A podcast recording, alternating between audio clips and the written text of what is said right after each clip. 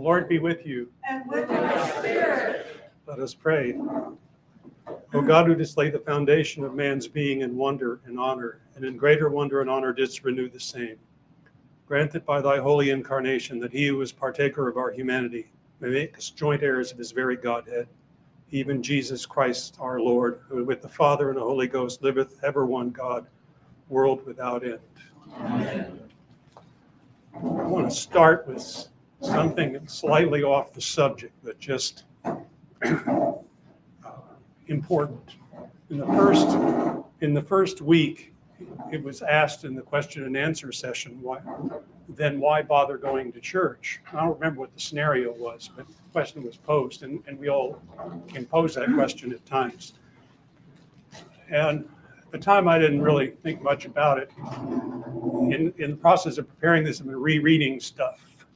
Uh, and went back to Peter Kreeft's, Peter Kreeft's work.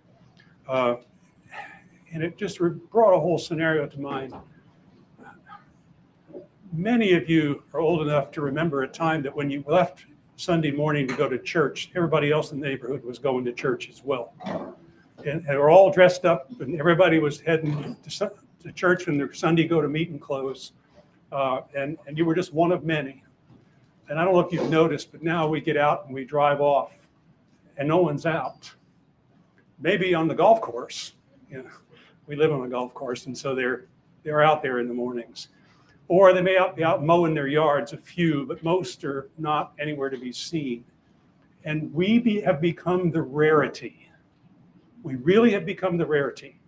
Now, as an aside, when I first by the way, I mentioned 1971. That's when I got serious about following Christ. And so I sort of consider that the beginning of my Christian journey. So that's why I mentioned 1971. And then as soon as the words came out of my lips, that you would wonder what I was talking about.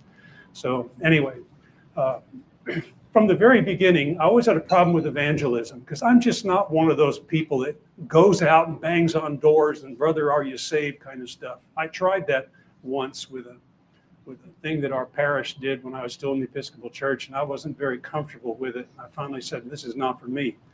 Uh, however, for some of us, just living the Christian life to the best of our ability can be a tremendous witness to the world. Because what the world sees when it thinks of Christianity is a bunch of hypocrites who try to pre- oppress everybody. So they're surprised when they see somebody who actually lives this stuff, uh, which is what we're trying to get at here in these series of lessons.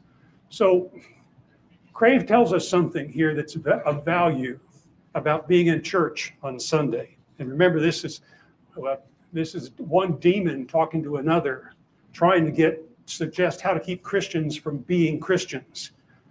One reason we have a lot to fear from the simple fact of regular church attendance is that this is virtually the only public testimony to their faith that any of them are ever required to give today. It is a litmus test a loyalty test.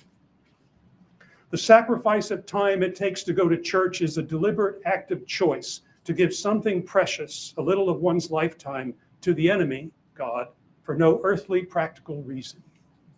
If that's not a reason to get up and go to church on Sunday, nothing is. We are cold hearted and can't be motivated. Uh, that one would just push me every time. Uh, and so we have, we have an opportunity to be witnesses just by the fact that we get up and come here. So remember that when you're when you're struggling and you're thinking, oh, just so much to do and I'm so tired and Saturday was so busy. This is important, if not for nothing else. And there are a lot of other reasons, but for this one, to bear witness in a world that cannot understand why we are even here or what we're about. Okay, today I want to say, I want to talk about in the beginning, God. Uh, and what I'm doing is looking at the instruction of the church on the encounter with God based upon the creation story, uh, because it is a thematic which underlies all that we do. And it is both the beginning and the end of the Holy Scriptures, uh, and hence of the whole faith. I like to call them the antiphons of creation. The world begins its knowledge with the material if the world were to take Genesis 1, it would say, by the world, I mean anyone outside the church who is not, or even in the church who is not allowing himself to be formed and shaped according to the words of Christ and the teaching of the church. Uh, and so, with that, then one might say that, that, that we measure everything by what was in the beginning. What was in the beginning? Scientists have all kinds of theories. And notice their, their hypotheses and theories. Uh, it's a lot of stuff cannot simply be proven. They may be right, and they probably are in many ways, but they cannot be proven. We need to keep that in mind. But we look at it from a different perspective. Do not look at Genesis 1 from a scientific, materialistic perspective. It is a theological document, document which introduces us to God, and that's where we start. In the beginning, God, it says. We have to keep that in mind. That's who we are, that's where we start. Science, materialism is something completely different. It's not wrong, it's just something else. We don't want to look at this as a scientific document we want to come to the to to what to the knowledge of what we need to do and what we are about from the perspective of God. In the beginning, God. This is a variance in perspective, and the world does not understand it. And I would say that we very often don't understand it. In the Bible, there's something called wisdom. You know the wisdom books. What's the first one? Proverbs is the first of the wisdom books, Song of Songs, Ecclesiastes, if you have the, the, the Deuterocanonicals, which are part of our canon and the ancient church's canon, you also have Wisdom, Sirach added to that, Tobit, all important books.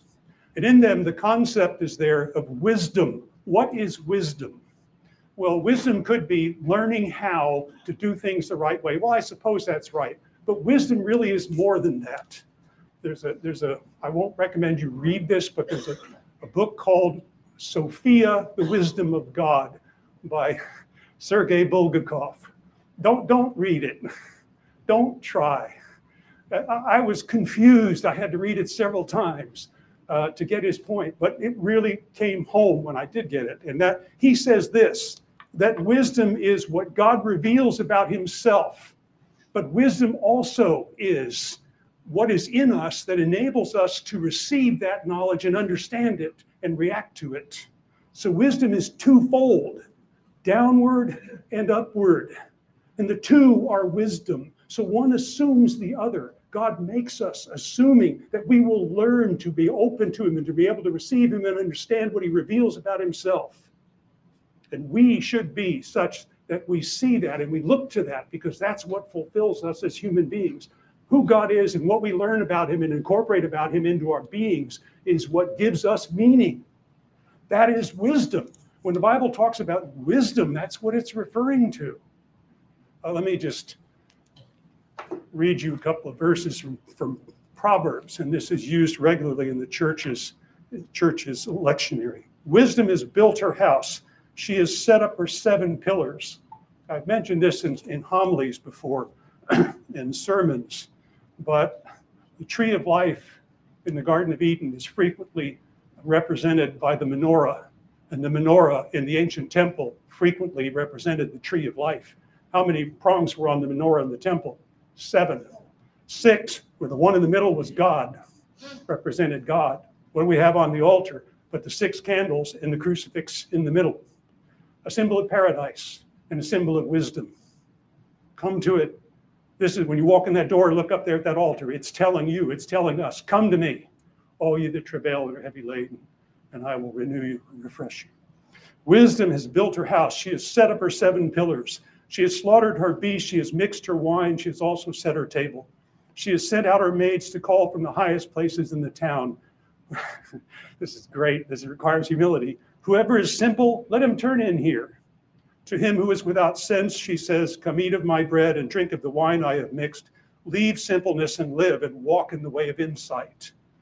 Now, the insight we're talking about is not intellectualism or knowledge or a college degree or a seminary degree or anything. It's knowledge of the God who makes himself known to us, which is what Genesis is telling us.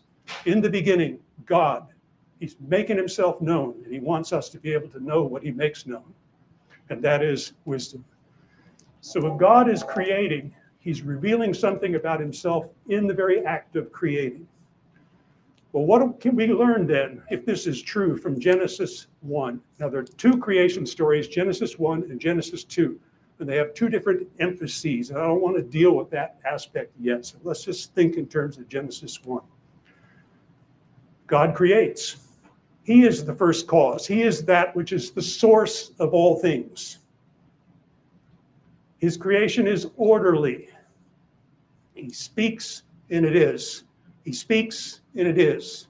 What order comes out of that, what was first before the last, is not relevant because the second creation story switches it all around because it's telling something else. Remember, it's a theological document. This is not what we learn about creation, but what we learn about the one who makes creation, makes us, and wants us to know him and experience him. One of the first things we learn in the first line of Genesis is this that God reveals himself as multiplicity in unity. Now, what we all think of God is one, right?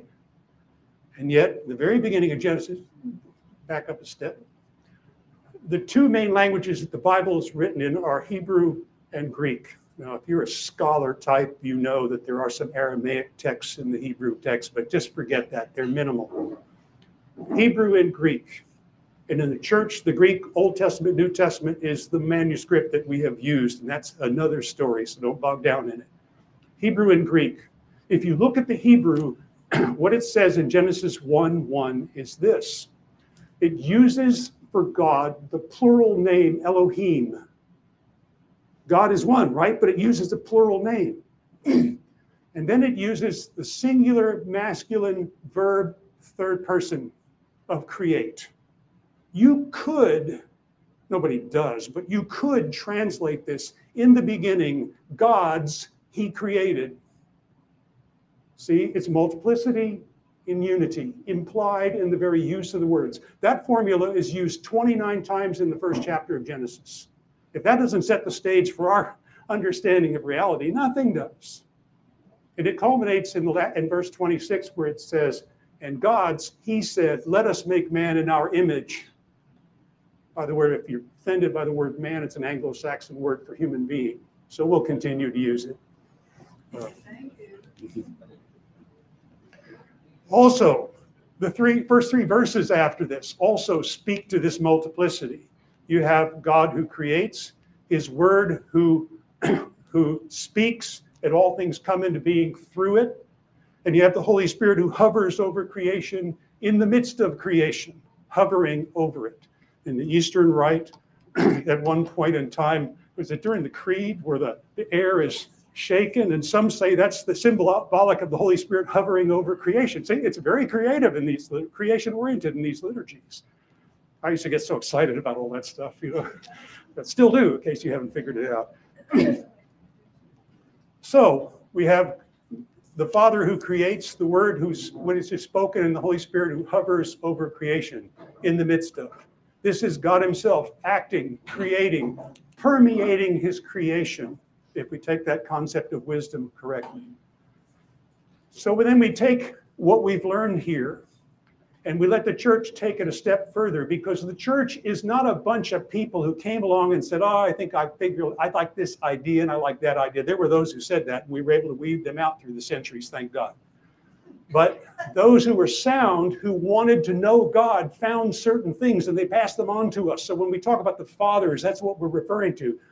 there, were, there were people who went into this and opened themselves to God and discovered these great and profound truths, how deep they really were.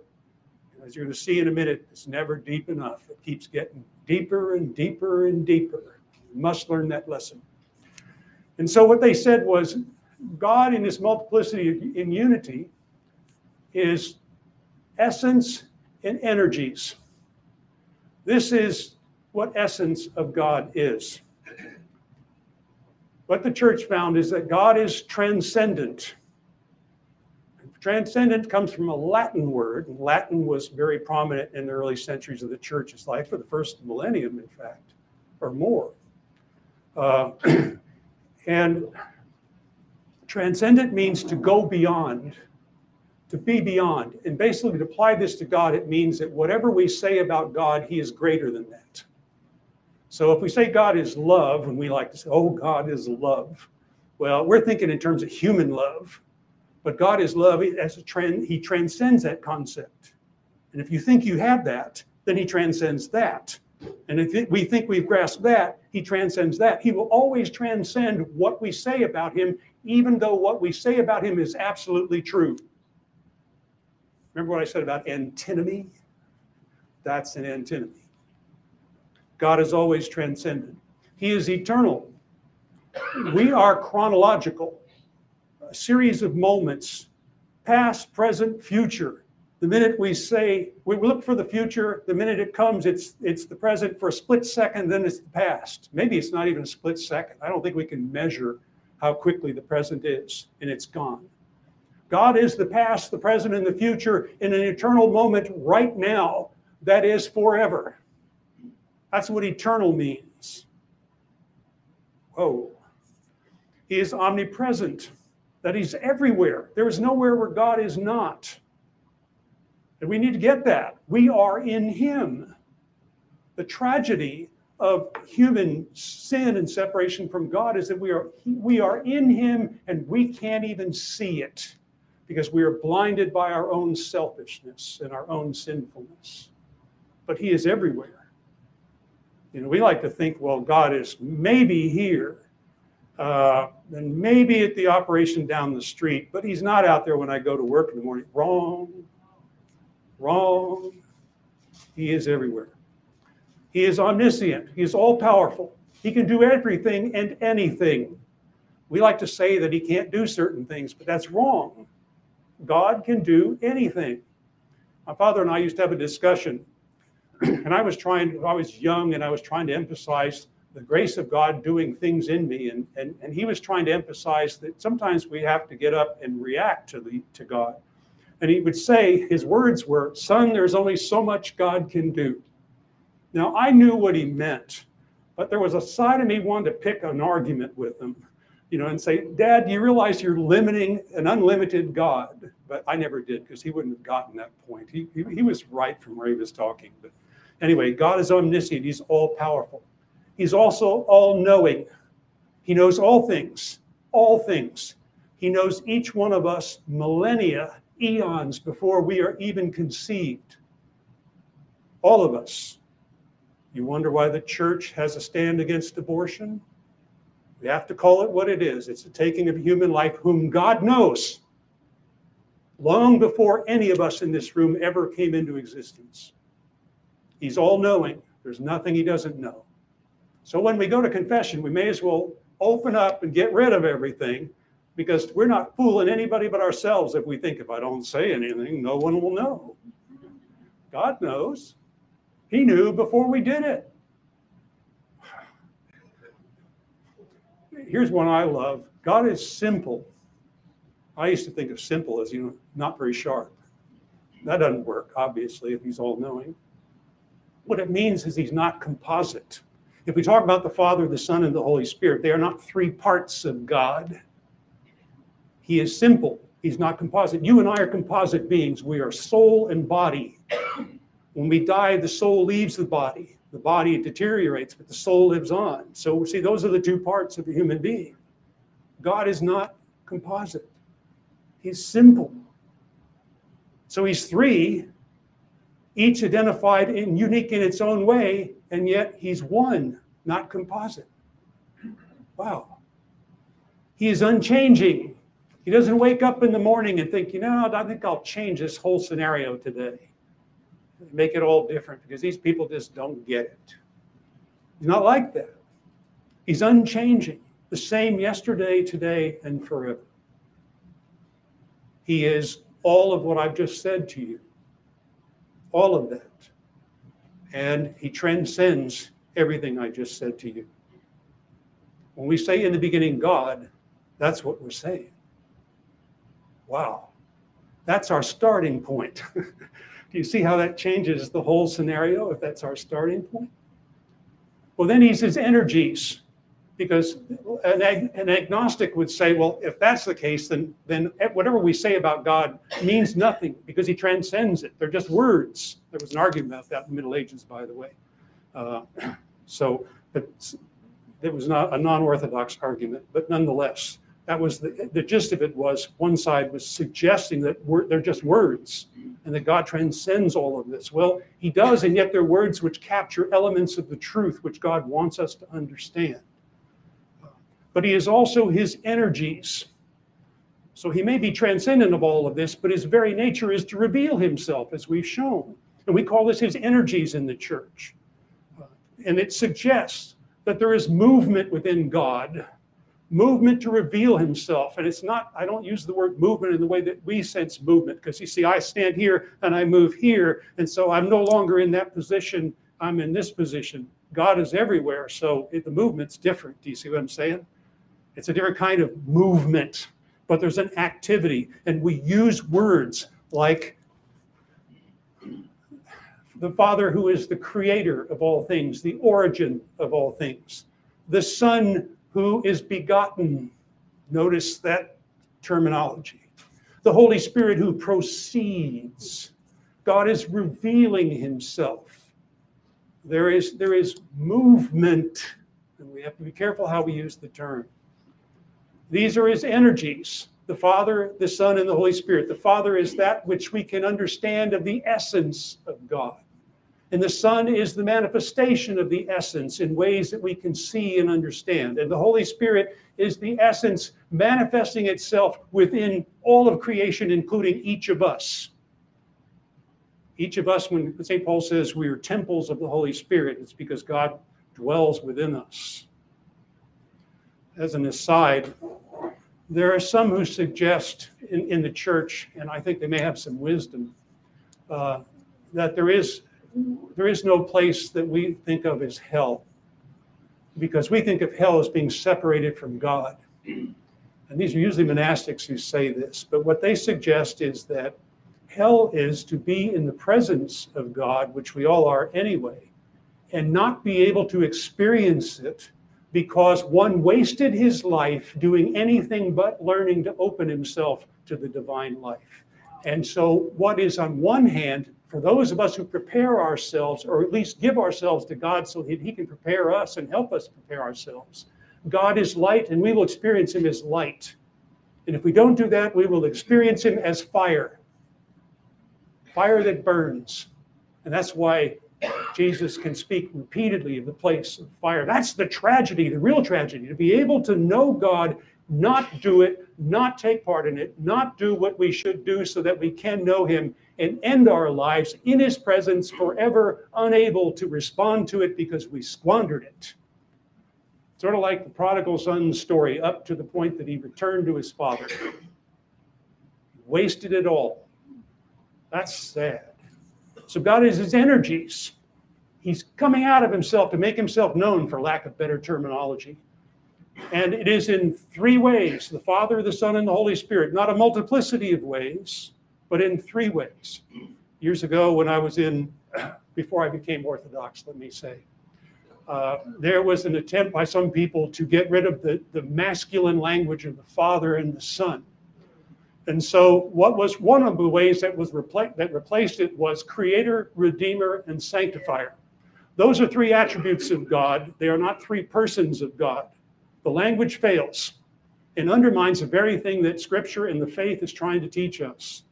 These are three, these are the three energies of God. Only these three. They're not a multiplicity and they're not to be confused with God's attributes the Father, the Son, and the Holy Spirit. And they are personal. That's why the terminology, they are personal. They can be known and experienced, and God wants them to be known and experienced. We have to keep that in mind. If God becomes so transcendent in our language and understanding that we cannot even have a relationship with him, then we must become deists or agnostics. Orthodox theologian Vladimir Lossky says the without God's revelation of himself, the ultimate human philosophy is agnosticism because it's the only one that's intellectually correct. Very interesting.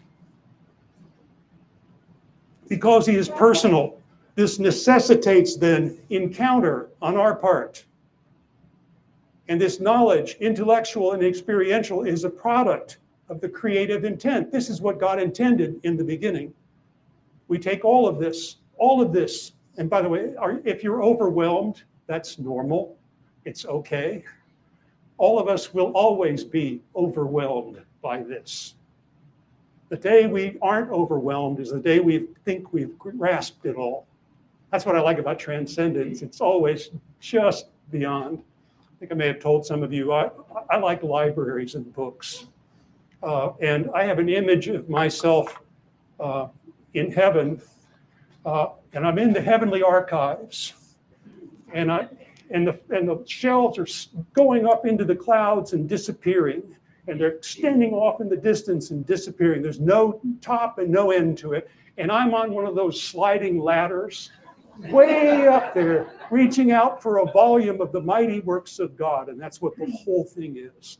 I have this image of myself like that because he, he is so magnificent, and that's where we are going in the Christian life. So when we say, uh, in the beginning, God, that's what we are implying. What a place to start. What a difference from what we've all grasped in the world around us. You can see the difference between the material and the immaterial. Now, all of this requires faith because how do we know this is true? We don't. We really have to step out on a limb and accept it. What does Hebrews 11 1 say? Faith is the assurance of things hoped for, the substance of things unseen if I recall, when it used the word substance, it used the Greek word hypostasis, which is also the word that's used to define the persons of the Holy Trinity in Greek. It is substantive, it is real. They are not phases, they are not modes, they are not words, they're not concepts, they are God. And so it, faith is the assurance of things hoped for, the hypostasis of things I've seen, uh, uh, not seen. It becomes real substantive, which is what we want. Now, I would end with two anecdotes, and you may have heard these. They're very popular, and forgive me. I'm getting to be an old guy, and uh, I repeat myself. But anyway, so I might, I might have even told you these, so I don't know. Anyway, there was a fellow who was looking for the pathway to God. And he heard that there was a monk who knew the pathway to God. So he went and found this monk, and he went to him and he said, Show me the pathway to God. And the monk said, Pathways are things that lead to places here on earth. God is a great yawning abyss. Jump. Here's the second anecdote, and this is so true. Doesn't mean jump into anything, jump into what's been shown us from the beginning in the church. You can trust it. We can trust it. The other one is this guy was being chased by a wild beast. And in his haste to escape, he ran over a cliff. And as he was falling, he saw a limb and he grabbed the limb. And he's hanging on for dear life. And he starts yelling, Help, help. No answer. No one's around. Finally, he says, God, if you're real, help me. Suddenly, hears the voice of God that says, I am real and I will help you, but you have to do exactly what I tell you. And he said, Yes, yes, of course, anything. And God said, Let go. And the guy thought about it for a minute and he said, Is there anybody else up there? this is the way we do. We want, we want the spiritual life, we want life in general, we want everything to fit our intellectual, materialistic, preconceived notions of what reality is. And it does not work that way because it's simply not true. So we have to remember in the beginning, God. That's where we're going. And who he is and what he says and what he's about. That's where we find everything, including who we are as individuals. That's the great discovery. We find ourselves. And we're in a world, in a society where people are desperate because they don't know themselves and they can't find this way. We are the light that can show them, but we have to know it ourselves. Anyway, end of sermon the next time I'm up, I don't know it's how the timing is going to go, but we'll be talking about man in the beginning, what we were like in the beginning and meant to be like. Any questions? Yeah,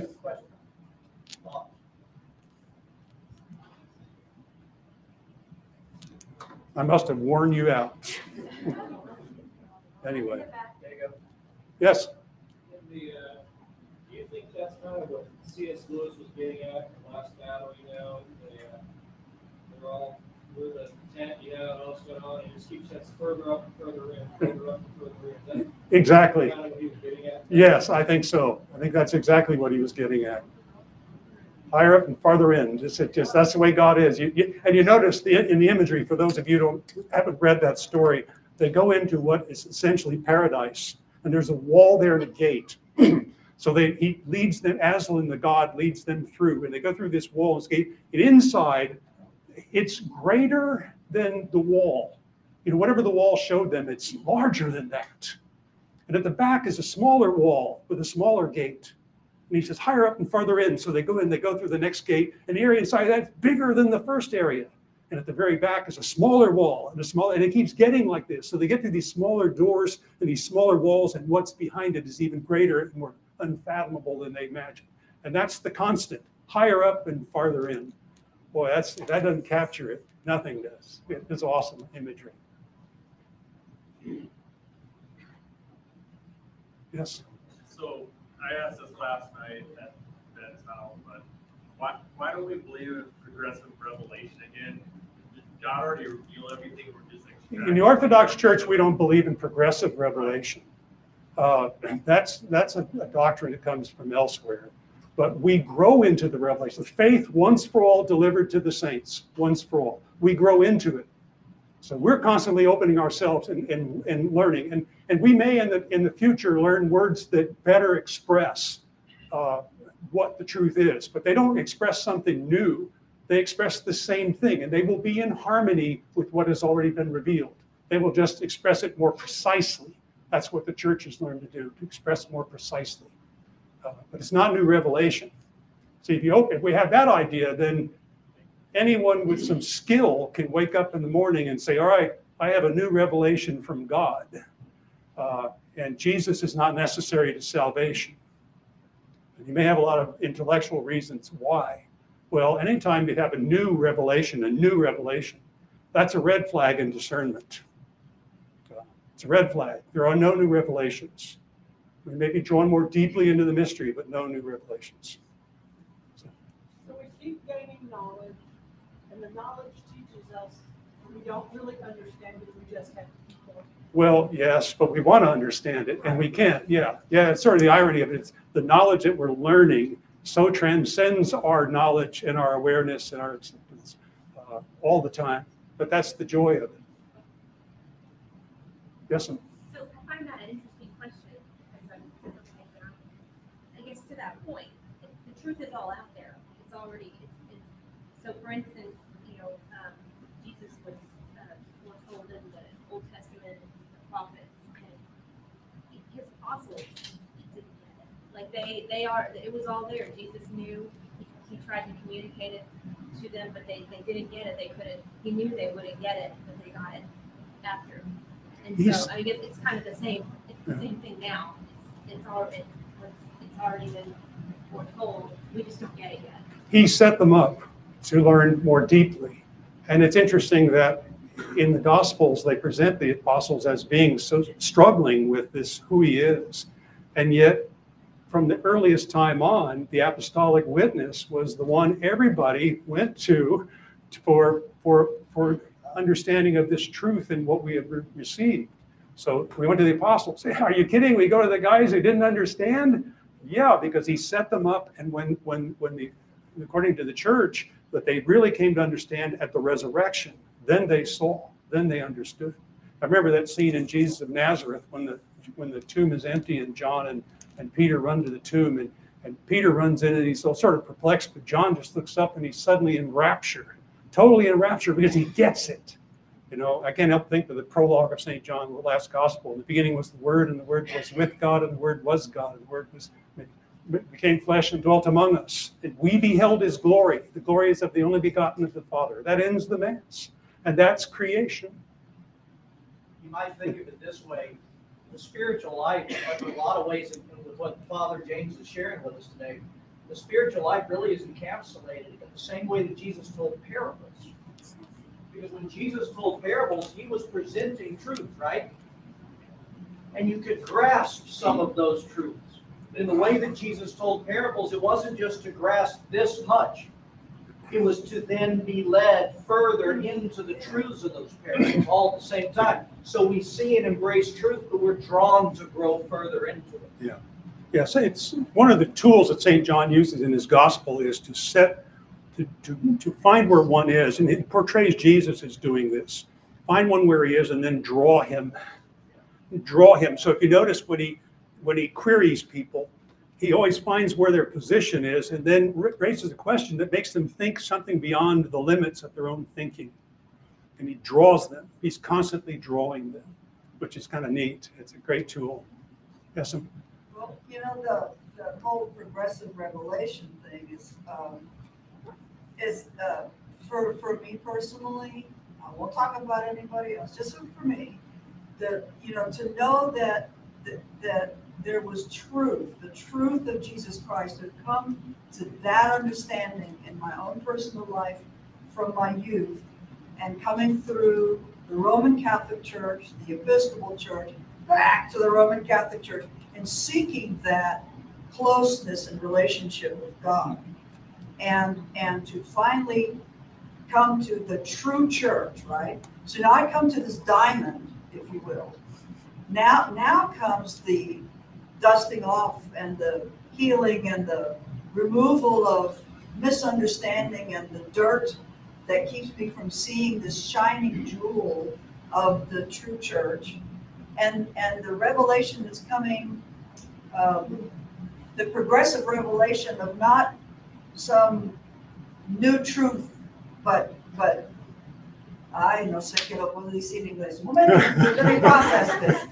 Uh, because this is deep, okay? This is the further in Fredo. This is the, this is like, you know, this is why I'm so, I'm, I keep crying a lot in church because this is like so overwhelming. This energy stuff is Yeah. real. It keeps coming at me. It's like, it's like, it's like this diamond has been put in my face, okay?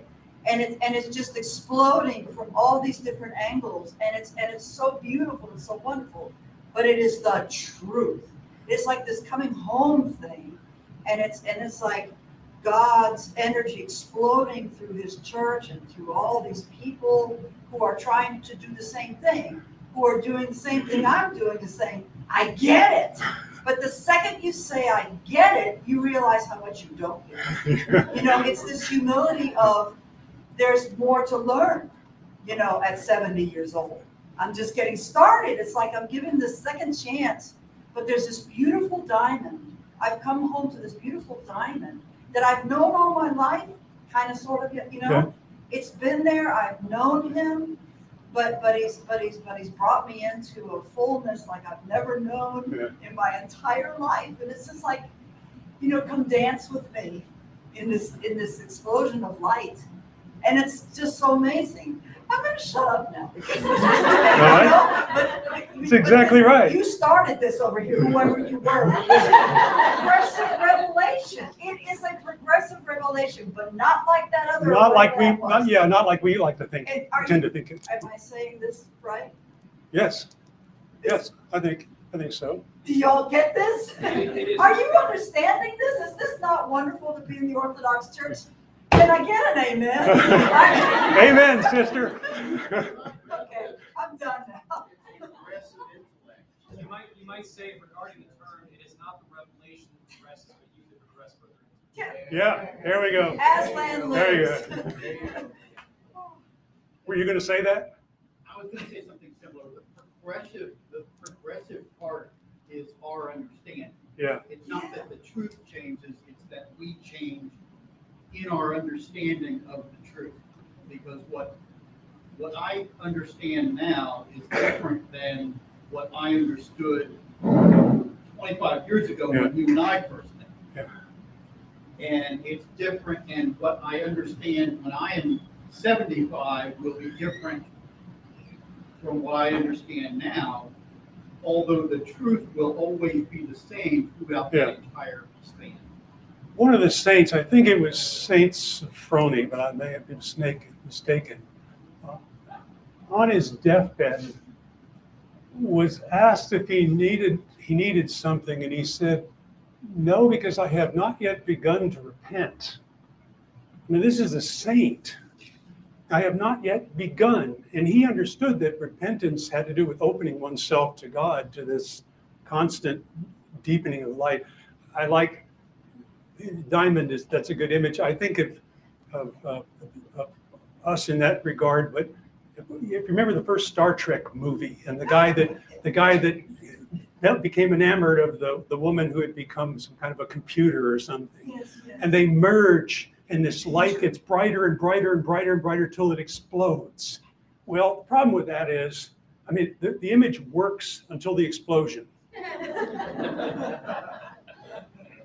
This thing never ends. It continues to get brighter and more radiant. And each one of those is each one of us.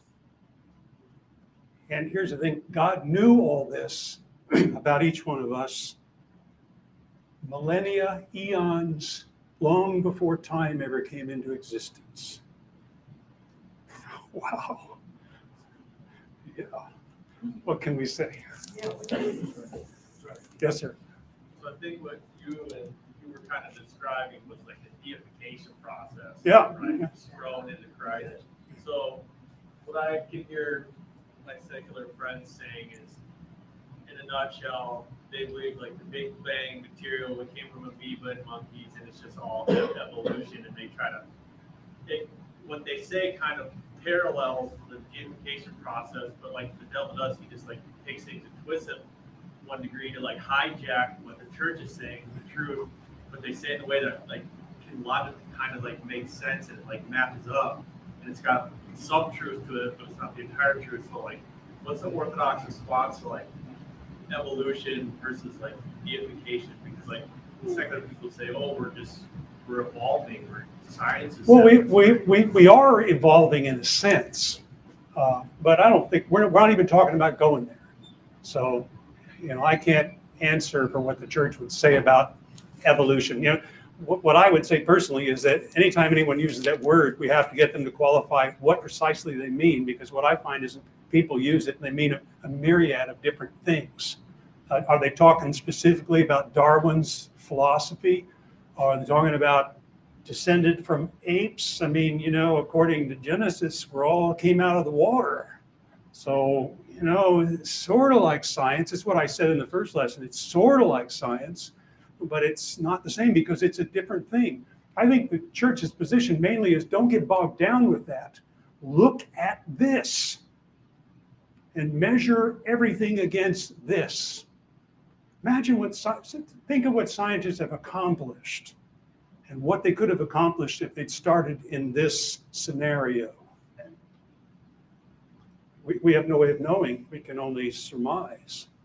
Uh, yes, sir. Science kind of proves that point because everything we thought was settled science a hundred years ago, we know more. And everything we thought thousand years ago, you know, we know more. So, you know, whenever we put all of our trust in something that's incomprehensible, right? Unless we're putting our confidence in the incomprehensible one, right? So, you know, I, yeah, think, uh, it also brought back to my, like, I always struggle with like, knowing God is, was more of an intellectual pursuit most of my life until the last few years. And then I get, you know, at the point where it's like, you know, okay, I'm, I'm looking past that, but now it's like, okay, I'm going back to the earlier part, like, okay, I want to be feeling, I want to be my friend. You know, it's like, you keep talking about transcending, it's like, no, that's not really what we're, we're talking about here. And it kind of goes back to God is an unapproachable fire who reveals himself. And the fire, either, like you said, it purifies us or it frightens us, you know? And so, anyway, my did. Yeah. Well, we can carry this on forever. Take it home and contemplate it. Uh, and uh, if you have to ask questions and want some more contact Father, you can give him my email Don't address. throw me under the bus. No,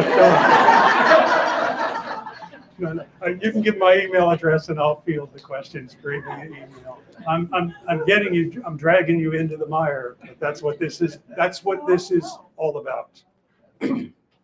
So in any case, thank you.